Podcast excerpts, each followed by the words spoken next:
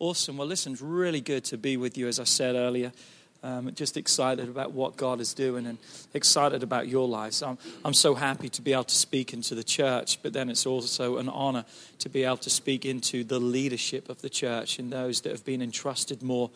James speaks about those who have been entrusted more have a greater responsibility with their tongues and their lives and who they are. So we as leaders, we have a greater responsibility to do things right and act right. And we're just going to go through some things. What I want to do is, in the breakout sessions, I want to really speak more from my heart to each one of you. I want it to be more interactive. I want to hear from you. I want to hear your feedback.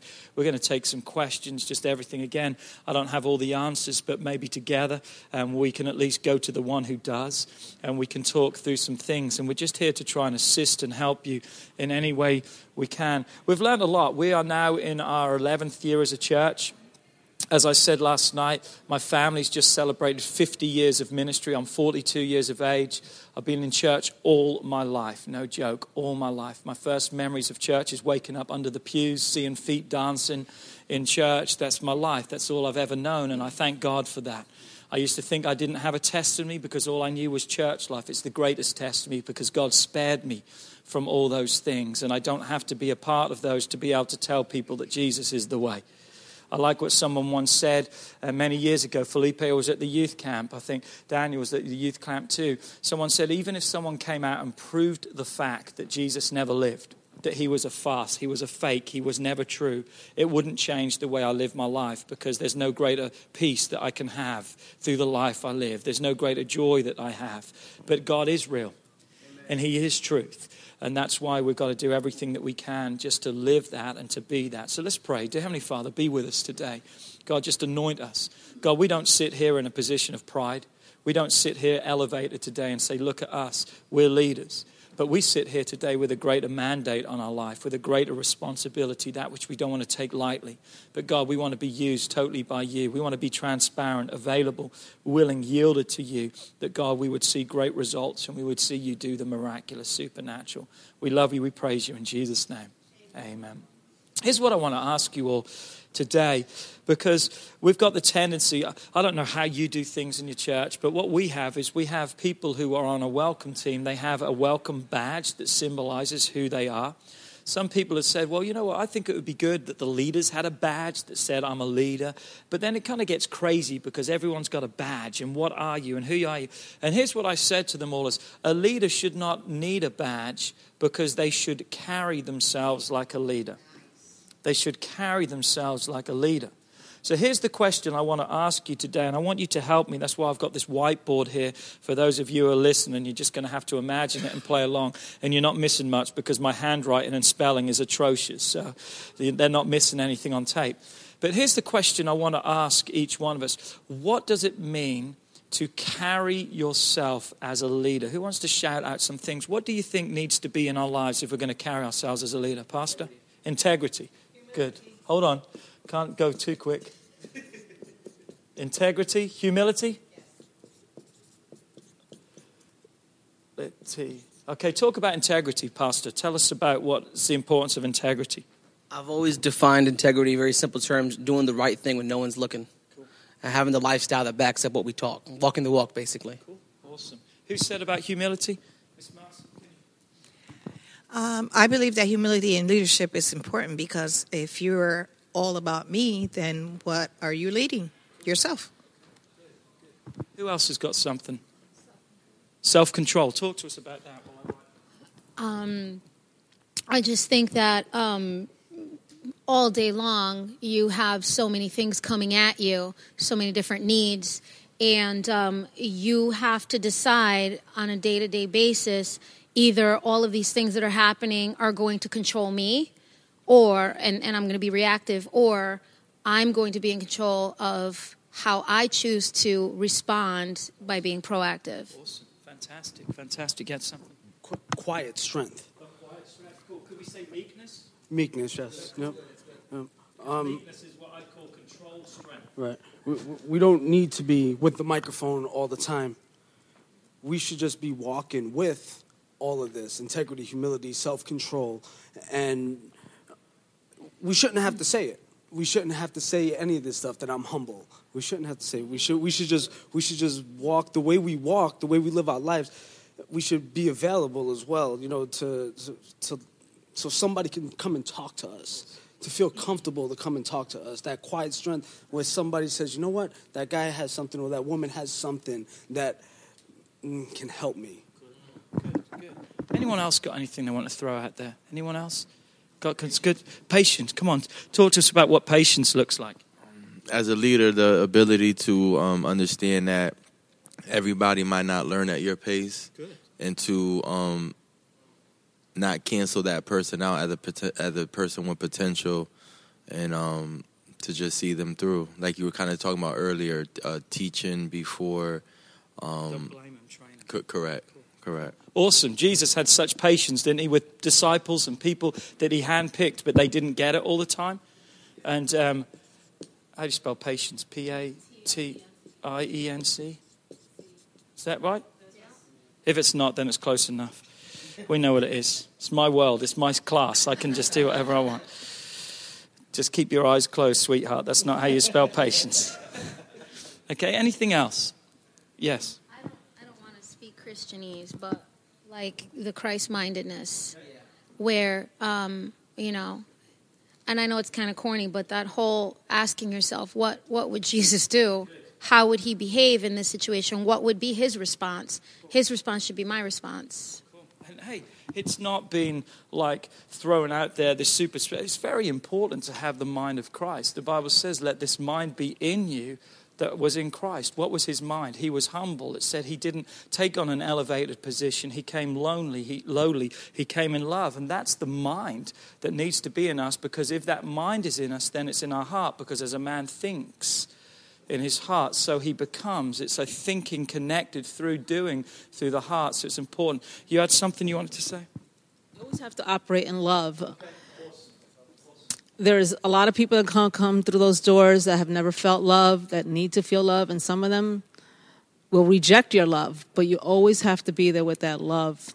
Cool. Awesome. Anyone else got anything else? Talk to us about that. I think uh, We're going to listen while you talk. I think a good leader has to listen. A lot of uh, leaders that I've seen are always quick to talk and quick to speak and not really listen to the entire situation or entire problem before they actually analyze it and give advice. That's one thing we learned from Pastor that he always listens before he speaks. And hey, here's what we've got to differentiate too. There's a difference between hearing and listening. I can hear what you're saying, but to listen is to really understand what you're saying. And a lot of times, e- uh, come on, let's be honest, in marriage, we've, we've got to watch this. We hear our spouse, but we don't listen to our spouse. Uh, and we've just got to be honest with that. There's a big difference. Uh, and we can echo back. You know, I know Kelly said, You're not listening to what I said. Oh, yeah, you just said da da da da da, but I'm not really listening. Not really listening. And if you notice the ratio, two to one, two ears to one mouth, twice as much listening, twice as much hearing to that which we need to do speaking. And um, so we just need to be that. Really good. Anyone else got anything else? Yeah, go ahead. Discernment. Good. You just said you, you have to, you know, discern the motives of people. You know, are they trying to pull you down, or are they trying to, or they just um, calling out because every single part of their life, you know, every, they want to call out because they stubbed their toe. Because you you have to have discernment of what people's motives are. Awesome. Fantastic. Really great things. Okay? So integrity, humility, self control, meekness, a controlled strength, patience, being Christ minded, having the love of Christ, being a good listener, having discernment in our lives. Phenomenal, phenomenal things that we need to have in each one of our lives. And it's so important that we not only have these, but we have everything that God wants to do and God wants to bring into our lives so we can carry ourselves as a leader. Because we don't want just people to say, oh, there's a leader. We want people to say, I see them as a leader in a crowd without you even pointing them out to me. And that's what we've got to get. So, what I want to give you, I want to give you one, two, three, four, five, six, seven, eight eyes. Eight eyes of what I think it is to carry yourself as a leader. Okay? Eight eyes to carry yourself as a leader. You ready? Number one insight. Insight. to have insight. What does it mean to have insight? Here's what I think insight means. Are you ready? To see things before they become issues. Having an insight just to begin to see that, man, there could be a problem there with that. So, what did I do? Because I've got insight, I fix that before it becomes a problem. I don't wait for the parking lot to be full before I instruct people to move their cars in double park so we're creating more space. That's having insight. I, I, don't wait for someone. If I see a child that's kind of acting up, then I go and say, hey, we've got a cry room, we've got an area prepared. We don't have to wait till that child is blood curdling, screaming, and it being obnoxious to, for them to know that we have a nursery, we can take care of you. It's just having an insight. And I think as a leader, it's so important that we have that. Learn to read people, which, which comes with the discernment too, and also listening to people. But not only learning to read people, but learning to read situations. That should distinguish us because in a up in a issue, in a problem, in a need, people are going to look to who? They're going to look to us. And then if we're looking around saying, "Hey, what do we do?" It's not good. We've got to have insight so we can be in a position to lead, to take matters into our hands, to be effective with that. Is that cool? Second I is this we've got to have investment. Investment. Investment equals spending time with people. Jesus spent time with people all the time. He oftentimes didn't distance himself from the crowds. He was with the people, he was around the people. Now, Jesus knew when he needed to invest in his own life and he found a time to pray. We need to have that time where we're investing into our lives because you can only give out what you have in. If you haven't been to the gas pump lately, you're going to be stranded on the side of the road because your car's not going to run on fumes. It's not even going to run on faith. God, I'm going to get to that. Your car runs on fuel, not faith. It runs on fuel. You have to go to the pump. You have to pay some money, slide that card. You have to put it in your car. You have to make that investment because if you don't, you're going to burn out and you're not going to make it. We've got to make an investment, yes, in our lives, but we've got to make investment with other people. We've got to show them that we care. Someone in the church can walk past someone else and not really impact their world, but as a leader, we can't. We can't afford, we can't stop at everyone, but whatever we do, we make an investment. Hey, how you doing? Great to see you. I'd love to talk to you this week. You're making investments in people. You're carrying yourself. You're showing people that they matter, that they care. Remember last time we said people aren't going to care how much you know if they don't know how much you care. So, so you make that investment in people. Sometimes people are a tough work. Pastor Felipe and I were talking about just things last night, just bouncing some thoughts back of the table last night. You know, there's some people who are high maintenance, but yet they're high yield. It means they're a lot of work, but they're producing a lot. When they're high work and they're producing a lot, guess what? They're a worthy investment. Even though they take more of your energies and more of your times, you maybe need to stroke them a few more times than someone else and give them an attaboy and pat them. But if they're doing a high job and they're producing, you can handle that. But if they're high maintenance and low yield, your best investment is not always going out of your way and then managing all of your time. Your best investment, many times, is to turn around and say sorry. You know, we can't keep doing things like this. We're going to have to make some changes because if you're not producing the goods, then I've got to have someone put in there or someone to cover that is because we love you and we think you're great, but you can't govern and take all my time. Do you see what I'm saying? So we invest in people, but we have wisdom in that investment. But what if you see um, something in that person? They're not producing yet, but you see something. God tells you this person, you see that something in someone. Um, how much time do you take? Like, what what what what would you say the cutoff is? To say, you know what, you're just not getting it, you're just not listening, and you know. Well, I, I think there's never a cutoff. It's not like you write anyone off, but you limit your time with them. If they're if they're a sponge and they're drawing and they want to learn, you give them as much as they can. But part of your learning and teaching needs to be for them to find their own feet and do themselves. If you're just enabling them just to do nothing if you're enabling them, it's like a book I read once about some parents who had some kids who were drop beats. They didn't want to work, they didn't want to do anything. They happened to live next door to the parents. Well, it just so happened that there was no fence between the yards. So when the, neighbor, when the parents turned on their sprinkler system, it watered their children's grass. So guess what? They didn't have to do anything because their grass was watered. When the dad was in the yard cutting his grass, it was just as easy just to go on. There was no fence. So he just went and, but what you're doing is you, you, you're handicapping them. You're enabling them. You're not helping them. You're enabling them to be in a crippled state. And Elijah said to the people, remember, how long are you going to falter between two opinions? That thought is this. How long are you going to be handicapped? Either God's God or he's not. And I think so many times we can handicap people by being the God for their lives or not and trying to be that support and that help for them. So we never cut people off, but what we say is this I'm going this way, and if you're not going to come with me, I've got to limit my time. Because if you're constantly here, then you can't be over there.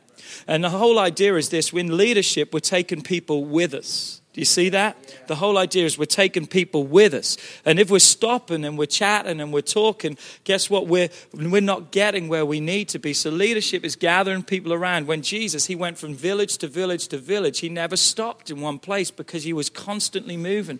That's what we need to be doing. We're moving. Come on, in business, they say if you stand still, you're falling behind. In church, we can't. So, good question. We don't cut people off, but we train people to know. And if they're not going to come, then we limit our time and we start being truthful with them and say, listen, I believe in you, but you've got to start believing in yourself. Uh, and I can't help you if you're not going to start doing for yourself. And you're going to have to start. And sometimes we have to get stern with people, and sometimes the toughest love or love is tough love. And we have to say, hey, you need to shape up. You've got potential. But you know what? There's a lot of people who had the potential of Michael Jordan, but there's only one Michael Jordan that got on the court and did it. You can have all the potential you want, but if you're not putting that to action in your life, then you're wasting your time. So, again, having the discernment of God, you never cut someone off and say, I'm done with you, but you're trying to teach them to, to be on their own feet. The worst thing we can do in leadership is have insecurities. That's not an eye of leadership that we're talking about, but that's a big one. That we can many times, through our insecurities, breed insecurity in other people. And what happens is this because we're needy, we can create the people around us to be needy.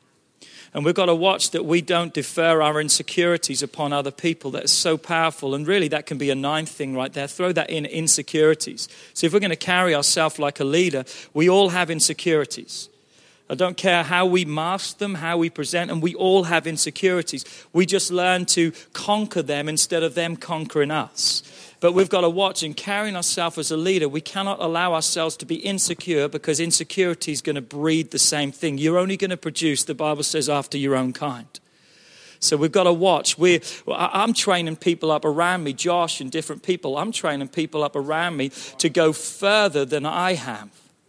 I'm training people that can take our church further than I can take it. I want to invest into people because these young minds and these young people, they've got far superior minds to us. I'm not insecure by a pastor that's come in, church, in town. He's starting a new church. In fact, we're starting a luncheon. We've got some new pastors that have come in town. They're getting ready to launch some churches and some movie theaters not far from our church. We're having lunch with them. We're sitting down with them once a month and saying, How can we help you? How can we resource you?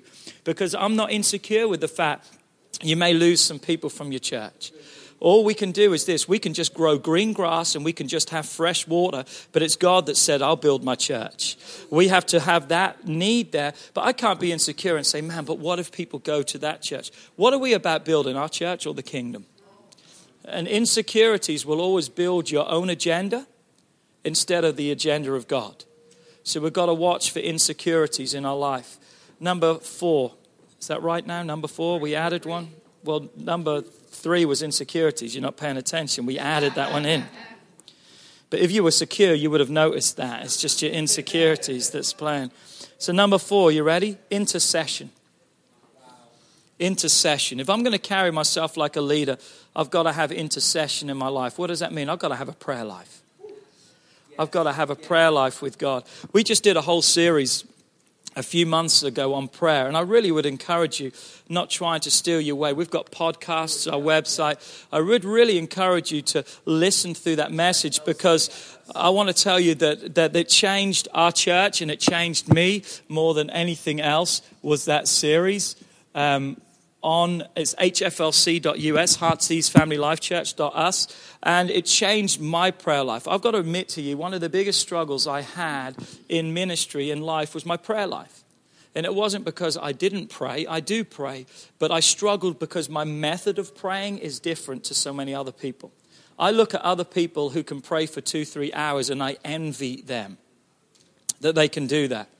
I realize this I'm not wired for that. If I'm going to try and pray for two, three hours, I'm sleeping, my mind's everywhere, I'm lethargic. When I go to pray, I have to take a notepad or something because my mind goes crazy and everything I have to do comes into mind. So I have to write down so I can get back to prayer. I do that. I, am just not wired to be an intercessor in that way where I can sit and pray for hours. But you know what I've discovered? I've discovered this that there's very seldom an hour that goes by that I don't pray. And I've found that when the disciples came to Jesus, they said these words Teach us how to pray. And when they asked, Teach us how to pray, they were saying this Teach me how to pray because my way of praying may be different to the next person. Give me my personal prayer language. And I think we've got to find that sweet spot in prayer that works for us. No, I'm not using that as an excuse that we shouldn't pray for one and two hours because if that's what you can do, great. I'm not saying that, oh, but you've got to find that place. I believe we need to pray continually through the day. I believe that we need to learn. And it really changed a lot of people in church because I maybe can't do it for hours at a time, but there's not an hour goes by that I don't pray. And we can pray with our eyes open too. It's amazing. We don't have to be on our knees with our hands clenched. We can pray while we're driving. In fact, I've made my car a sanctuary. I'm in my car a long time. Okay, I'm in my car a lot. I had a wreck in my car a few um, about six weeks ago. I'm still in a rental car. In the rental car, it's got a timer that when I reset the mileage when I got the car, it's got a timer. I am blown away at how much time I spend in my car. It's unbelievable. I got a car on a Thursday afternoon, and by the Tuesday morning, I'd been in that car 18 and a half hours from a Thursday to a Tuesday. I was blown away that I spent that much time. But you know what I've done? I've made that car my sanctuary. I've got podcasts that I listen to. Uh, uh, I, I, sometimes take my calls in the car. Why? Because I get out of the office quicker so I can be with my family. I use my time wisely, but it's also become a place of prayer for me just to focus in on God and just to love God. So you've got to, as a leader, you've got to have a strong prayer life. Jesus says, in everything with prayer. Come on, in everything with prayer and supplication, let your requests be made known to God. If Jesus said in everything with prayer, now you may say, no, it wasn't Jesus that said that, it was Paul. Who inspired Paul to write those words? It was Jesus. In everything by prayer and supplication, let your requests be made known, and then the peace of God comes. But where does it start? In prayer. So if I'm going to carry myself as a leader, I've got to be prayed up. Prayer doesn't start when I hit the property. If I'm having to pray when I get here to the property, I'm already too late. My prayer has to be before I hit this property so I'm prepared as soon as I hit here.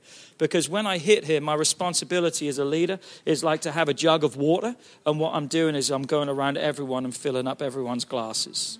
Okay? If I'm coming to the church and saying, fill me, fill me, fill me, I haven't prayed up, I haven't studied, I haven't interceded, I haven't got alone with God. My responsibility when I hit this place is I'm giving out all the time. Come on, I'm a waiter, I'm a waitress, I'm filling up. And you know what a good waiter and waitress does? They make sure that your glass never goes full, never goes empty, rather.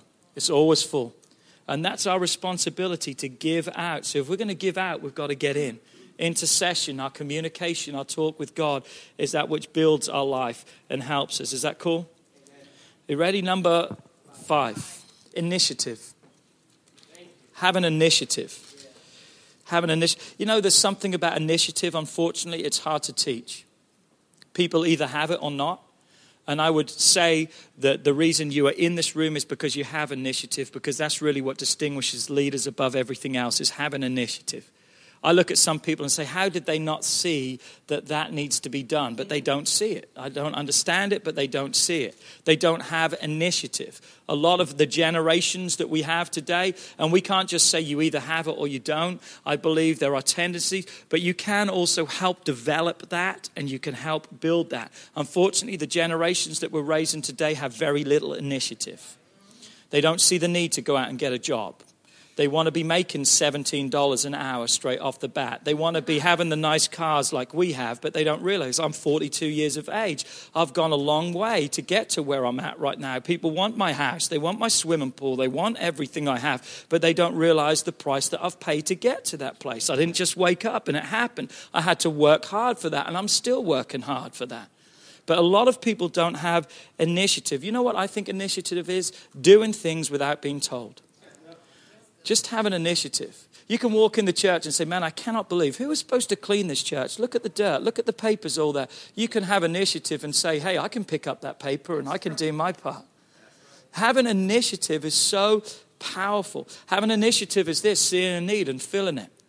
Well, who's supposed to be on the door? I don't know, but I'm here till someone gets here. And if they never show up, praise God, hallelujah. I'm, I'm here. I'm a leader. I'm here to serve. I'm here to plug a gap. I'm here to use initiative. It's not about, oh, I'm supposed to be at the front. I'm supposed to be here. No, I'm here to serve. What capacity do you need? Initiative sees a need and it plugs the gap. Here's number six. Are you ready? Inviting. I've got to be inviting. What does that mean? I want people to want to be around me. I want to be welcoming. There's nothing worse than, hey, welcome to our church. I pray you have a great. Wow, yeah, right. I mean, who wants to be around? Hey, what's going on? How's your week been? So great to see you. Don't have to be fake, just real. Come on, you don't have to be fake, you just have to be real. Inviting him, welcoming, have a smile on your face, kindness. What do they say about a phone? When you call people or you talk to people, you should always smile when you talk to them because that is expressed through the phone. We need to have a smile on our face. We need to not look like we bathed in pickle juice before we came to church. But it's not only the smile, it's not only our kindness, it's also our tones. It's also our body language. What's your body language? Things can speak so much. We, we, we laugh about this a lot. But, you know, in couples and in relationships and just everything like that, you've got to watch because, ladies, if you would remember the last disagreement you have with your husband, if you were wondering why he feels so deflated and he feels so retracted from you, go in the bathroom and stand in front of the mirror and reenact how you responded. And what you're going to see is this the first thing you're going to do, you're going to get that finger out and you're going to start doing this. Then you're going to start shaking things. Then you're going to put your hands on your hip. Your face is going to turn sour and you're going to scour and you're going to look. Listen, if any guy does that, if any guy puts his finger in my face, come on, we're, we're, it's on, it's on, it's on. If someone bows up to me, oh, but I'm not, I'm just, you're bowing up. And then they react and they move. You've got to watch your body language. You've got to watch the way, it's not just what you say, but it's how you say it. It's the body language and that what you are conveying with that. So we've got to be welcoming. We've got to have body language. Are you ready? Number seven intelligence. Intelligence. You know what intelligence is? Not having all the answers, but finding all the answers. One of the greatest signs of intelligence, they said, is to be able to ask questions. If you ask questions, that means what? You need to know answers. You don't know everything. We think intelligence is knowing everything. Come on now, help me out. We think intelligence is having the answers to everything, but real intelligence is this not knowing all the answers, but finding all the answers. Because if I'm going to be a leader and I'm going to have intelligence, I need to be constantly growing. What are you reading? What are you studying? What are you putting into your life? You've got to be sitting at the feet of others. Our leaders are readers. You've got to read. You've got to study. You've got to get in the Word. You've got to not only be in the Word, but read other things. But I will say this be careful when you read other books for two reasons. Number one, watch what you're reading because everything is not biblical. Even though it says it is. Okay? So be wise with that. If you've got any questions with it and you've kind of got a wrong thing in your spirit, don't fight through it. Put it to the side and say, let me find something else. Or ask your pastor, Pastor, what do you think? Is there something that you think I should read? Is there something that you think I should do? But secondly, also remember this that it's no substitute to the Word of God. If you've only got five minutes to read, you'd be a lot better off reading God's Word, the greatest leadership book in the face of this earth, than a John Maxwell book of how to be the standout guy. John Maxwell's awesome. He's got some great stuff, but there's no one better than the author of it all, Jesus Christ. So read the Word, but be constantly growing. Never arrive, but be ever arriving. Okay? Intelligence is never arriving, but it's never having arrived, but it's always arriving. And just remember that with that, okay? Number, next one. Interaction. Interaction. Interaction. Could be similar to investment, but it's a little bit different. Being a part of other people's lives, interacting with people. Um, just, just, just kind of being real with people and just loving on people a little bit. One thing that, that I always think amazes me and I think talking to Felipe, some of the cultures of churches around here can be very much that church leadership and pastoral are out of reach and they're untouchable. And Jesus, the greatest leader of all, was touchable to everyone a lady who was unclean pushed through in the crowd. Remember, we talked about that and touched Jesus.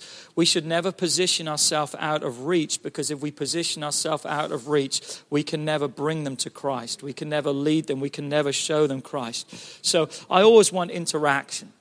There's times when we can't be everything to everyone, but as much as we can, um, I, I don't like and again, I'm not trying to knock anyone. I'm just speaking from my own experiences and my own convictions, what God has done for me. I, I, don't come into service after service has started and make a grandstand and come in a side door. I don't have security people surround me and don't let people near me. We have security and we have people on hand because the protection of people is vitally important, especially my family. We're changing all our security in the way we do operations in our church. And one of the things that we're going to change is we're going to have someone that their responsibility every Sunday is going to be to stay around myself and my wife, but not so close and not pushing people away. But if there is ever a need, that we can make a contact and they can be protected, especially with my wife and my children, because there are some crazies out there some crazy people, and we, we, we aren't thinking we're better than everyone else, but we are a target of the enemy, so we've got to have wisdom in those kind of things. But you know what I always do? I make it a conscious. One thing I do with our band, we have a side door where our band can come in and they could come straight up onto the platform. I told them, you don't use that door, you use the back door because when you come up to the platform, you walk through the crowd. You walk through the people on the way up because I want you to interact with people. Hey, what's going on? I want you to this because they are leading from a position of not can't touch this. They're leading from a position of you can touch this. I'm just like you. I'm no different to you. I'm just in a position. So that's so important, I think, when we carry ourselves with a leader to interact with other people, to have fun with people. And it's amazing how people want your response, they want your attention, and how much it means to them. But what you also do is you create the culture where if you don't have time to interact with people in the right way, that they don't feel that you don't care about them. You just got to let them know. Like I have a lot of people that beeline to me at the end of the service, and I have to say to them, listen, I'd love to spend more time with you. Call Miss Nancy. Let's set up an appointment because I don't have 30 minutes right now because I have five, 10 people that want to talk to me right now, and I can't focus all my time on you right now but what your needs are, and they're important. If you need prayer, we've got a prayer team, a pastoral care team. They'd love to pray with you. I pray with people after church, but I try not to get in a counseling situation after church. For one thing, I'm exhausted and I'm tired. But more than that, there's other people that need my interaction. They need my, hey, how you doing? What's going on in your life? Have a great week. You're awesome. They just need that. So don't ever get to the place, can't touch this. Hate that. Hate that in churches. We don't need the secret police around us. Amen. In fact, if you're trying to get the secret police around you, then maybe you're doing something wrong out of the church and you need protection because of that. Just saying, just saying. And last but not least, are you ready? Impactful. We've got to be impactful, making an impact in people's life. I pray this over my life every day. Um, I pray every day And I now pray it over my kids every day. God's really led me to pray this over my kids. We came up with something in our church that we heard a message, but we adapted it to fit our church. We've got what we've called a parent's prayer that we gave out to every parent in our church that we say, pray this over your kids every day. We pray that there would be a light in darkness. We've got scripture for that. We pray that there would be a leader and not a follower. We pray that they would always do what's right even when no one's looking. We pray that they would always say no to temptation and be strong in temptation. And we pray that God's protection would be upon them. Five key areas that we pray over our kids every day.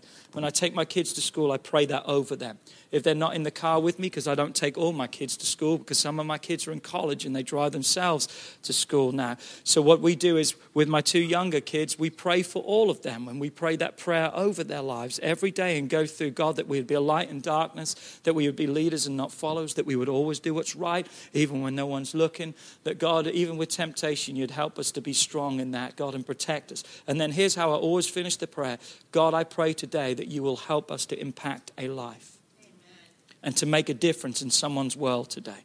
That by the time they lay their head on their pillow at night, they'll be thankful that they came in contact with us.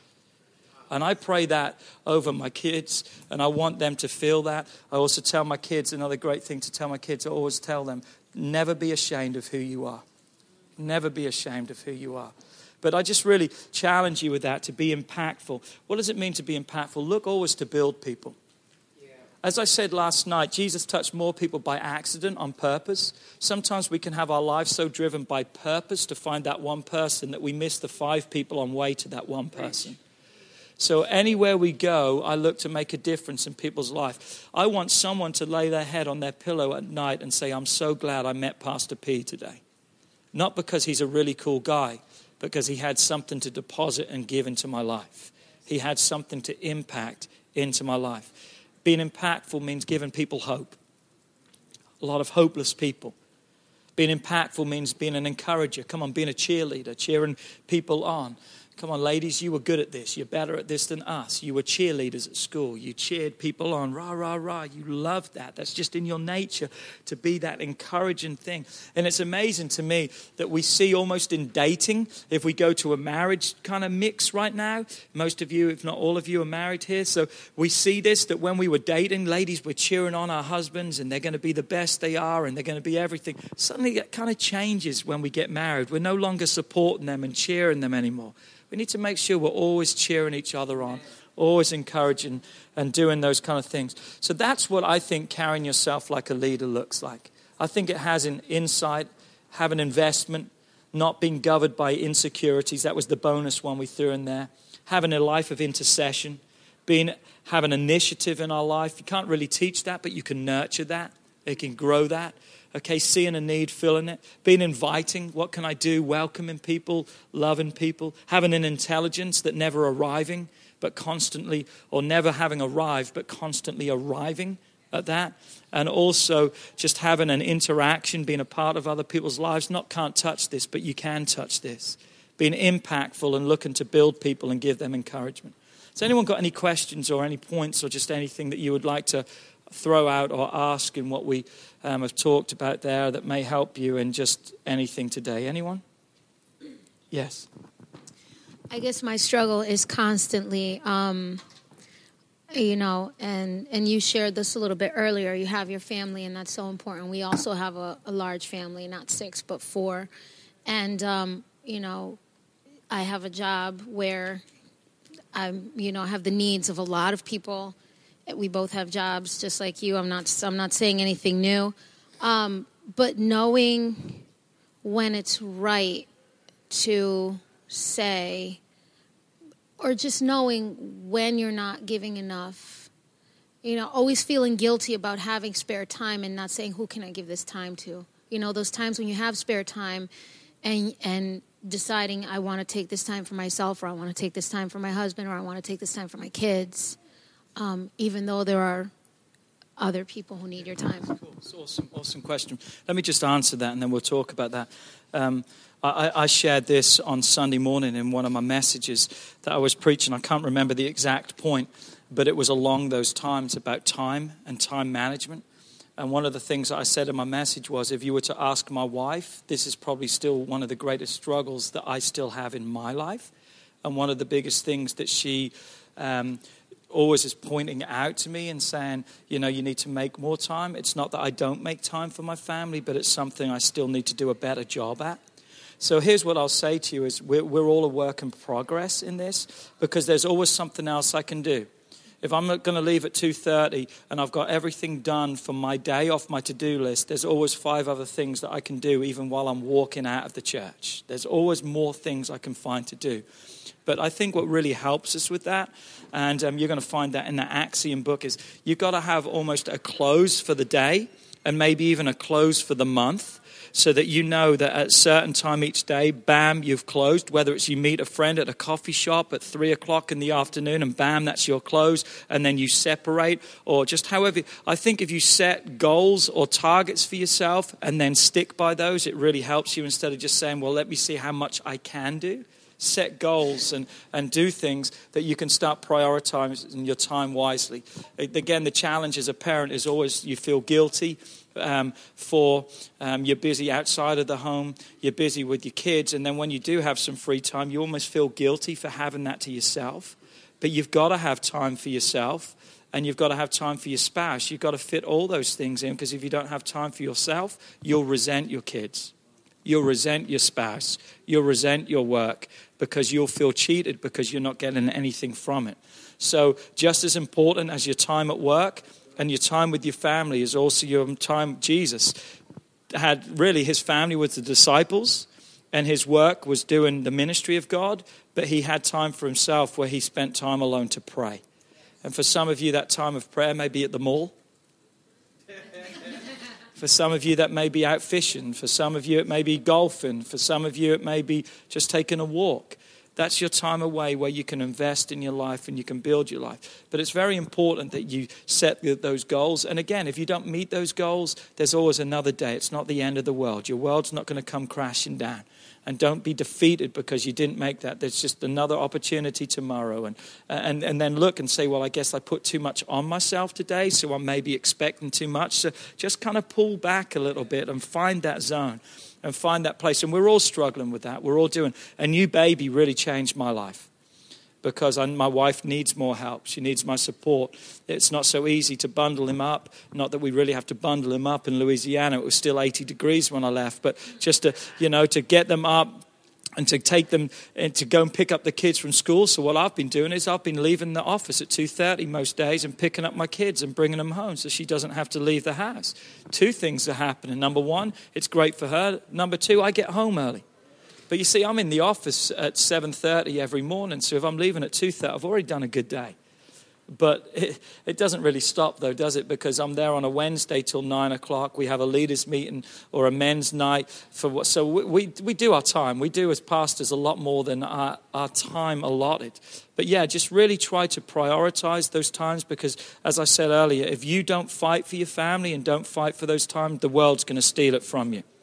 And you've got to learn to say no to people too. You've even got to learn to say no to your kids.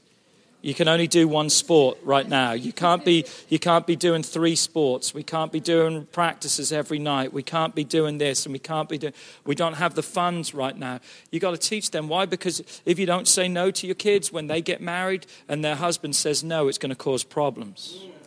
So you're training them for the future and stuff too. You see, when the wife says no, you're just showing them that there are limitations. There's only so much. If you look at your life, here's a good way to look at your life. Are you ready?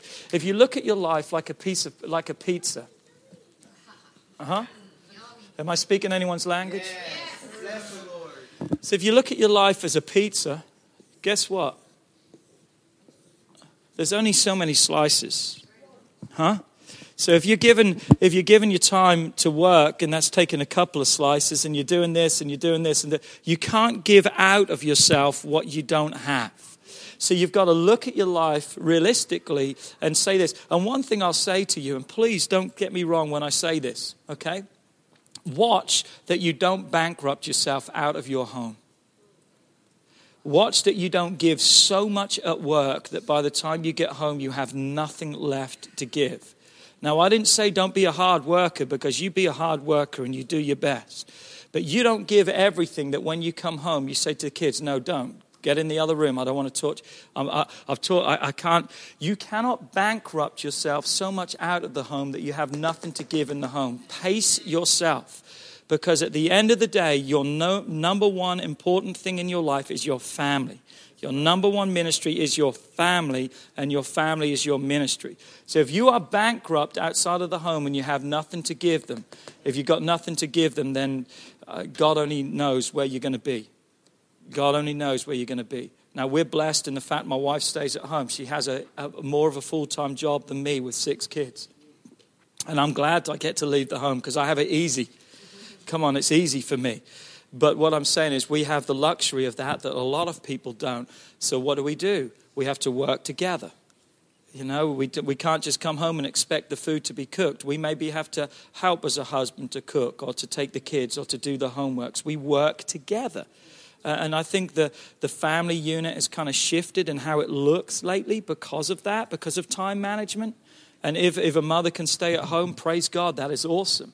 But most times they can't. So, guess what? If she can't stay at home, you can't, as a husband, come home and expect her to do everything, and you just sit there with your feet up and read the newspaper or watch ESPN. You've got to work together work together. Kelly, Kelly, I often laugh at Kelly. Kelly gets mad at me when I fall asleep on her at night. She gets mad at me when I fall asleep on her at night. And, and here's, here's why she gets mad at me when she falls asleep at night because when the last kid is in bed and asleep, then that's her time to unwind. And even if it's just watching the TV or going through Facebook or whatever she's doing, she wants me to be interactive and she wants me to be there with her. And a lot of the time, that's about 9.30 in our house. Well, if you're up at 5.50 in the morning, that's a long day with everything in between. By the time you're laying in your bed at 9, 9.30, 10 o'clock, okay? Knowing that you've got a busy next day and you've got a busy weekend coming up. So, so she'll get mad at me for that, and I realize that. But again, we've come to an understanding. She's not going to expect me to stay up to 1 o'clock, and she doesn't. But quality time together, I need to give her face time. A guy likes shoulder time. He likes you to sit beside him. He feels energized. A lady wants face time.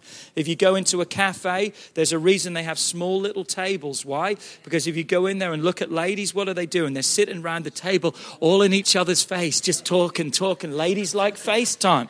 Like that. But if you go into a cafe and you see a group of guys around a table, they're not sitting hunched around. What are they? Their chairs are pushed back, their legs are kicked out because they're not into the face time, but their shoulder time. It's their interaction.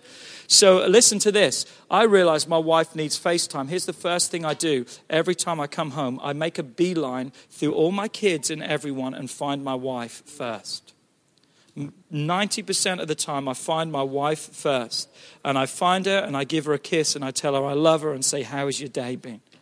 Because I've realized this it's not the quantity of my time, it's the quality of my time. So if I'm giving that to her right from the bat, that's so important to her. Then I kiss my little boy who's usually somewhere in the vicinity around her. And then I find Molly and I find Luke and I find the others and I find all them and then I interact. But she always gets the first response from me. 90% of the time. And then again at night, she just wants to talk. She wants to get out. She hasn't had meaningful conversation with a one year old all day. She's wanting to talk. She's wanting to interact. So she doesn't want me to be watching the TV while she's talking. She wants me to be watching her while I'm talking. And again, it's not quantity, it's quality. And when I give her that, she breathes and thrives on that. So that's awesome. So again, it's a challenge that we're all going to have. But don't feel guilty for taking time for yourself. But one thing you need to feel guilty for is if you're coming home bankrupt. You need to feel guilty for that and you need to make changes right now. Because if you're not going to invest into your kids, the world will. TV will. Gaming systems will. And all those things are great, and, and our, our, kids have them all. They've got iPads, they've got PlayStations, they've got all these kind of things, but they are no substitute to time and love and spending that with each other and do that. We just did a family challenge. We did a whole month and we did a family challenge. We gave everyone a sheet of 30 different things for them to do throughout a month. And one of the things we talked about is have a meal together and turn all the cell phones off. Have a movie night where there's no cell phones and no interaction. Just really encouraging families and stuff to do things. Take a bike ride, go out and walk together, talk about your day, have open discussion, have a popcorn night, have this and that. Go to Sonic and buy drinks at the happy hour and then take a selfie and post it, you know. And we had a we had an HFLC family hashtag where people posted all their selfies and their pictures and stuff. Just it's so important to do those things. Good question. Anyone else? Yes, sweetheart. Is this okay? Yeah. Pastor, I want to just make a comment and then ask a question. I want to thank you for depositing into my life. You hit areas that are very, very close to my heart as far as quality time. My husband, I've been blessed with, does work very hard, and it is hard for him to have extra time. And sometimes I don't understand it, but I uh, try to deal with it and to have everything ready for him when he comes home. He, we are empty nesters, so we don't worry about the children here and there at home. But outside of the nest, we do worry about our children. Some are independent, some are very dependent. And my question to you is that um, how can I break or how can we break that safety net? Oh, we could always come to mom and dad, you know, they got us, like the lawn analogy, and still be approachable. Because people can tend to say, oh, you said no, oh, well, later for you. Um, I'm having a hard. I personally am having a hard time with that, but we're trying to work through those issues because we are a blended family, and as such, you know, we are, you know, sometimes on different um, sheets of paper, different. So if you could help me with Yeah, that. definitely, definitely. Kelly and I are a blended family too. Kelly um, had three children. She was widowed. I was divorced with two children. We have one together. That's our six. It's our family and it's my family. But yeah, there are challenges with a blended family, just like there are with a family. The first thing I would always say of this, when it comes to children, the first point of call is not what do we do with our children, it's what do we do together as a husband and wife. That's the first thing that you've always got to look at. You've got to come to a common ground because your children will work you against each other. So you've got to have an understanding that there's times where you've got to give and take. Your husband may feel more strongly about this than what you do at times, but you've got to come to an agreement where you don't say and you don't throw the other one under the bus and say, well, your dad says you're going to have to do this. It's not your dad and your mum, it's us. It's us. So it's so important, first and foremost, that you have that together and you've got to develop that. And that's not something that we arrive at either. We've got to be constantly arriving at that because it's not like we can write all these lists and rules. We can to a certain extent, but there's always going to be new things that's coming up. And that's why, hey, I need to talk to your dad about that or I need to talk to your mum about that. And we'll decide what's best for you. So, first and foremost, coming together. Secondly, what I would say about your kids is this if we just teach our kids no, we're doing them an injustice. We've got to teach them why we say no. So if you're just saying to your kids, no, we're not going to do this, and leaving it at that, then they're going to be resentful for that. But I think if you explain it to them, it's not going to make them happy, but they're going to have an understanding of why you have made that decision. And I think what you do in situations and circumstances, you say, listen, it's not of your best interest, even though you think it is, for us to bail you out. Because if we bail you out, you're never learning from your mistakes. And we don't want to see you suffer, but at the end of the day, we can't live your life. What happens when we're gone? Who are you going to turn to then? You've got to, you've got to be the anchors. You've got to start getting it right because your kids are going to start coming to you. And then if then they can't come to you and then to us. So what I would say, even at any age, start teaching them the whys. We teach our kids a lot, not perfect parents, but we don't tell our kids don't do drugs okay? We tell them don't do drugs because. We don't say to our kids don't smoke. We say don't smoke because. We don't say to our kids don't lie. We say don't lie because. We try to give them the why to the no because if it's just a no, someone else is going to have a why. It can be a yes. Come on, think about that. So if it's just so if it's just a no, someone else is going to say, "Well, your parents are not here. The no is not here." So then you can have a yes. But if you're teaching them a why, and even though they don't like that, but most of the time, if not all of the time, you can find the why from the Word of God. And it's scriptural and it's proof right there. So again, they can be upset and mad at you, but hey, as children of God, we live by the law of God, we live by the Word of God, we live by the guidelines of God. So therefore, for us to do this, it's not being godly parents. We're crippling you, we're hurting you, and here's why. So we have to say no. You may have to go out. Uh, hey, I've had people come to me, uh, many parents come to me and said the worst mistake I ever made was to bail my kid out of jail the first night they were in there. I should have left his sorry butt in there for a week because then he would have maybe learned his lesson. That motherly instinct, that parently thing is wanting to protect, but you've got to step back and say, Am I really protecting or am I enabling? And many times, our enabling can be a prevention, not a protection. It can prevent them from getting that encounter with God or that really reality check that they need in their lives. So, again, we can't ever be afraid to say no. And we've got to teach our kids this. Even in our prayer life, we've got to remind ourselves that no is just as much an answer as yes. When we say, well, God never answered me, well, if He hadn't answered you, it's probably no. And that's just as much an answer as yes. And sometimes the greatest answers to my questions are no, because it makes me realize I've got to take responsibility for my life and I've got to do. And that's what we've got to do as parents. Our responsibility is to raise our kids. So what? So they can live on their own and be independent. A lot of parents, again, through insecurities, raise their kids to be totally dependent upon them. We've got 21 year old in the house. We've got to cut her a little bit more slack than the 17 year old because we want her to learn independence. But then if she's making the wrong decisions, we're still talking about it and we're, uh, and we're, we're ch- challenging her on that. But we're trying to make them make those decisions. So I hope that helps. I know I talked about it, but it's not like a definitive thing. You do this, this, and this. But I think what you do is first and foremost, you've got to be in perfect agreement as husband and wife and be a unit together because kids will work against you. And then, secondly, teach them the why to the no. And that will hopefully help with that too. Great question. Anyone else? How much time have we got in this session? We're done. Okay. Okay. Hey, if it's 12:15, can I give you something really quick? Can I give you something? Since you brought up, and we've talked a lot about marriage and family because it's so key um, because when everything's right at home, I'm more effective as a pastor and a leader. When, when, when my home is in order, I feel more energized and I feel more. So let me give you th- five essential truths, okay? Five essential truths for your marriage and family. Ready? Five essentials that's going to help your marriage and family. Number one, you've got to have genuine faith. If you want your marriage to be blessed, your family to be blessed, your ministry to blessed, you've got to have a personal relationship with Jesus. It all begins and ends with relationship. A lot of people are going through the motions. They're acting the role on Sunday. They're dating God. If we date God and we're not in a genuine faith relationship with Him, we're missing a help and a strength and a direction that He wants to be in each one of our lives. Okay? So you've got to have that. How does that play out in your marriage? You're going to be a different spouse if you're in a relationship with God.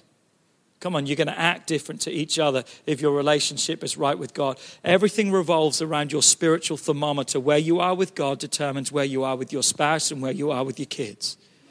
And if that's not right, you've got to put that right, okay? We can see in Psalms 1, jot that scripture down. It says, Blessed is the man who walks not, but he is planted. He is what? He is established in God. And what does it say? That his tree will flourish, he'll grow, and he'll thrive. What? Through relationship. Not being in relationship with people, but in relationship with God. Is that cool? Number two, you ready?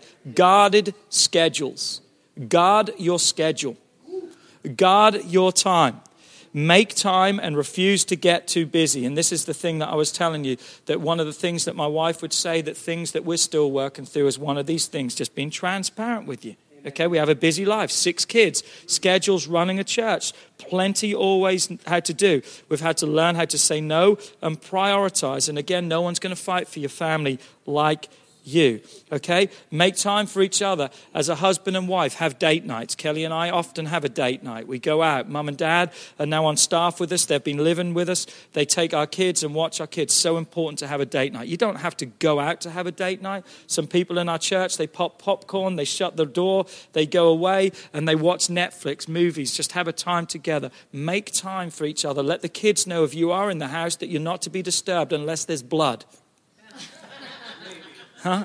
Huh? But even still, if it's, if it's something they can patch with duct tape or band aids, then just take care of that and we'll deal with that later, you know? But hey, listen, I'm telling you, prioritize time. How does that look in my family? I'm not buying my kids, I'm giving them me. I'm not substituting me with other things. Um, I'm giving them me. So prioritize each other. Ha- have time together. Turn the cell phones off. You know that they say an average father spends less than seven minutes a day with his kids? An average father spends less than seven minutes a day with his kids. That means the average father spends less than an hour a week with his children. And there's even a more alarming stat than that, and that is this if that child or those children are below a preschool age, the average father interacts with his children 37 seconds a day. Wow. Wow, we've got to get it right. We wonder why we're losing our kids. We've got to guard our schedules. Don't make time for everything else, and then they have to plead for your time. Number three, you've got to know your purpose. You've got to know your purpose. Your purpose is not to be good at everything. Did you hear me? Your purpose is not to do everything good. In fact, you're going to look at your life and there's probably going to be a couple of things that you're going to do really well. But I've found this when you find your purpose, you find your niche, you find your call in life, everyone else is going to be happy because you're not living frustrated. And you know how you find your purpose? Through relationship. It all starts with genuine faith. So you've got to have that genuine faith. Find out who you are in God. Find out what your role is. Okay? In marriage, that creates a good environment with your children. Proverbs 22, verse 6 train them up in the way they should go. What does that mean? Help them discover their purpose. What you see in them, build them, uh, you know, help them. And one thing I will say, parents, are you ready? Don't live your life through them. I wasn't able to be a cheerleader, so you're going to be a cheerleader. I wasn't able to play football, so you're going to play football. Don't do that. Don't force onto your kids what you weren't able to do. F- support them in what God has called them to be and embrace that and, and, and to see that. Is that cool? Is that good? Where's where we at? Number four. Okay, have right relationships. Have right relationships. This is really key. you are going to be the sum total of the people you hang around with. Okay? Show me your friends and I'll show you your future. Huh? Show me your friends and I'll show you your future. Okay? The best decisions you will ever make in life are your relationship decisions. If you're married, you can't hang around with all single people. Say that. Come on, it just doesn't work like that because they're going to look at your husband or wife as your ball and chain. Oh, you've got to check up on them. You don't have the same freedoms and liberties as they do, and that was your choice. Come on, you can't live how you want and do what you want. You're divine. You've got to guard your relationships, okay? So you've got to watch that. Going around the wrong crowd. There's three types of people in your life there's those that will build your life, those who are neutral in life, and those who will drain your life. Okay? Those who will build your life, those who are neutral in your life, and those who will drain your life. If you're around people who drain you more than build you, guess what? You're going to be sucked dry. And even around the neutral people, there's neutral friends that you can just kind of hang out with and you just interact with. You got to watch too because neutral friends are not really energizing you or building you, and you're going to burn out with them too. So you got to watch the circle of friendships that you keep around you. How does that look with my kids? Sometimes, hey, you don't hang out with them. Come on, I've got to be involved in my kids' life to know who they're talking to, who they're interacting, who's on the other side of a phone, because I may not see their face, but I can see who they are through their text. And it's up to me to know the type of people that my kids are hanging around with. I can't turn a blind eye. That is my responsibility. As parents, Kelly and I don't allow our kids to stay at anyone's house where we don't personally know the parents. How do you say that to your 21 rule? Do you always say, if you're still living under our roof, it's still our rules? And if you don't like that, hey, I'll, I'll find an ad finder for an apartment and you can go out and get your own apartment. I'm telling you. As for me and my house, this is one thing we tell our kids. Thank God for my house. I don't have to wake my kids up on a Sunday morning. Brittany, 21 years of age, she sings on our worship team. Maddie, 19 years of age, she plays the drums. Um, Incidentally, she started playing the drums here when we came to visit. Stefan taught her right here on these drums here.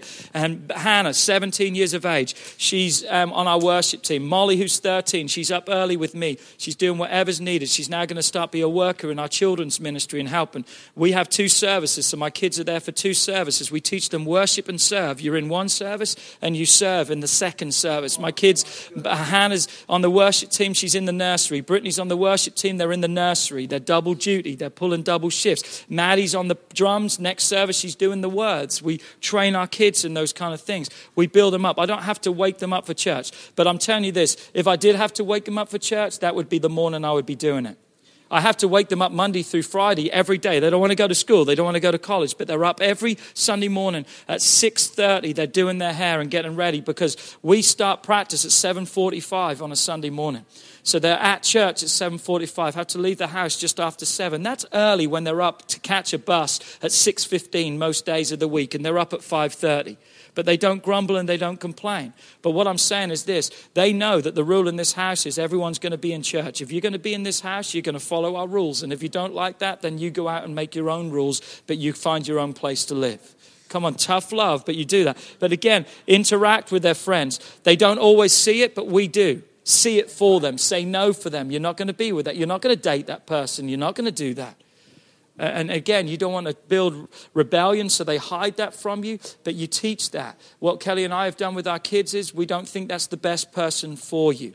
Sometimes we have to let them make that decision, but we watch that, and most of the time they'll come back and say, You were completely right. And now, what's happened after a couple of deadbeat guys, they now trust us in what we see in the people, and they ask us before they date people, which is great.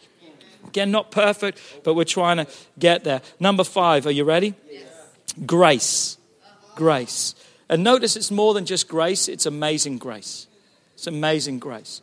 If we want our family and our lives and our ministries and everything, we've got to give grace. Come on. What is grace? Not only what we don't deserve, but listen, it's strength to give others what they don't deserve. Come on, grace is not just to me what I don't deserve, but grace is the strength that God wants to give me to give to other people that they don't deserve it. Does my spouse always deserve my grace? No, but do they need it? Yes. Come on. Do I always deserve grace? No, but do I need it? Yes. Come on, take the weights off each other. Here's just a really cool thing, and then I'm going to close with this. You ready? A son writes this letter to his dad. Are you ready? It says this Dear dad, it's with great regret that I am writing this letter to you. I had to elope with my girlfriend as I wanted to avoid a scene with you and mum. I've been finding real passion with her, but I knew you would not approve of her because of her body piercings, her tattoos, her tight clothing, and the fact that she is a whole lot older than me. But, Dad, it's not only passion anymore, she is now pregnant. Stacy said that we're going to be very happy. She has her own trailer in the woods. She has a stack of firewood that promises to keep us warm all winter. And we are sharing the dream of possibly having more children together. Stacy has opened my mind to the fact that marijuana doesn't really hurt.